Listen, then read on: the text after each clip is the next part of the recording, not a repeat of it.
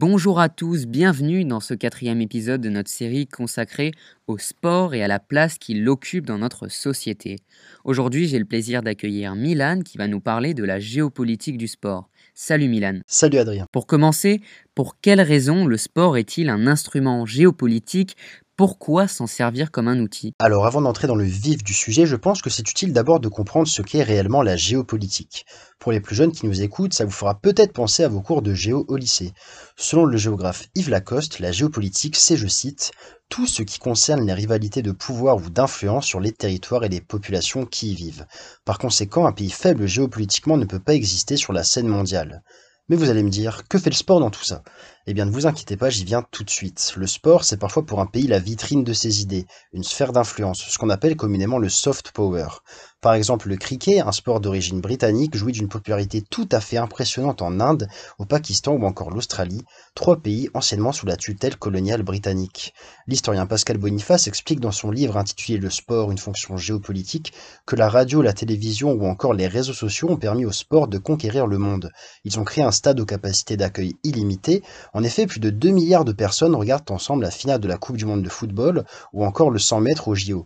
En résumé, les États profitent donc de la visibilité que possèdent certaines disciplines pour vanter les exploits de leurs héros et ainsi forger un sentiment d'unité nationale. Historiquement, dans quel cas le sport a-t-il rempli cette fonction de vitrine? Les exemples sont nombreux car les différents dirigeants ont compris assez vite le rôle fondamental du sport. La victoire de l'URSS au championnat d'Europe de football a montré qu'un pays communiste pouvait dominer le continent dans un sport inventé par l'Angleterre, État capitaliste.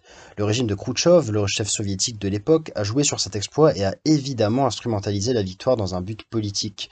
Le gardien de but de l'époque et ballon d'or Lev Yashin s'était vu décerner la médaille d'or de héros du travail socialiste. L'URSS avait donc trouvé la figure quasi parfaite dont il avait besoin.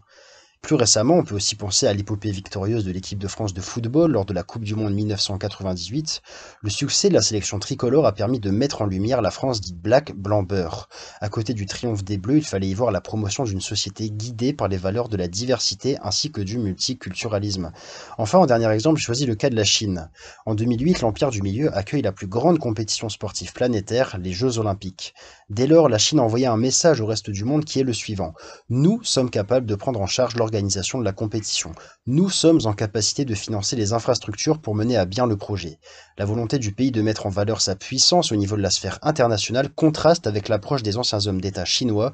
En effet, il y a une quarantaine d'années seulement, le pouvoir chinois était un fervent partisan de la politique dite de profil bas. La priorité était donnée aux affaires intérieures. Le sport a donc été l'illustration de ce changement d'approche. De nos jours, les sportifs sont-ils des acteurs politiques à part entière? Tout dépend de ce qu'on entend par acteur. D'une certaine façon, la trajectoire de certains joueurs a une portée politique. Pour reprendre les mots du journaliste français Michael Correa, le parcours d'Mbappé, le fait qu'il vienne de Bondy et soit métis, est déjà quelque chose de politique. Certains athlètes de haut niveau, de par leur ascension sociale, font figure de modèle. En NBA, la ligue de basket américaine, la majorité des joueurs étant des Afro-Américains et ont grandi dans des quartiers pauvres des États-Unis. Leur enfance représente donc le quotidien de millions de jeunes vivant dans des familles nombreuses et précaires.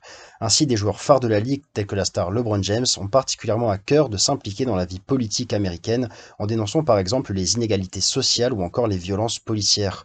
On se rappelle par exemple que Donald Trump avait dit la phrase Shut up and dribble, que je traduirais par tais-toi et dribble, au sujet des joueurs NBA se ralliant au mouvement Black Lives Matter, mais ces derniers veulent se servir de leur notoriété afin de provoquer une prise de conscience. À l'instar de sportifs engagés comme Jesse Owens ou Mohamed Ali par le passé, une part grandissante d'athlètes revendique une autre part de son identité, celle de citoyen. Merci beaucoup Milan de nous avoir présenté les différents aspects de ce sujet, pour le moins passionnant.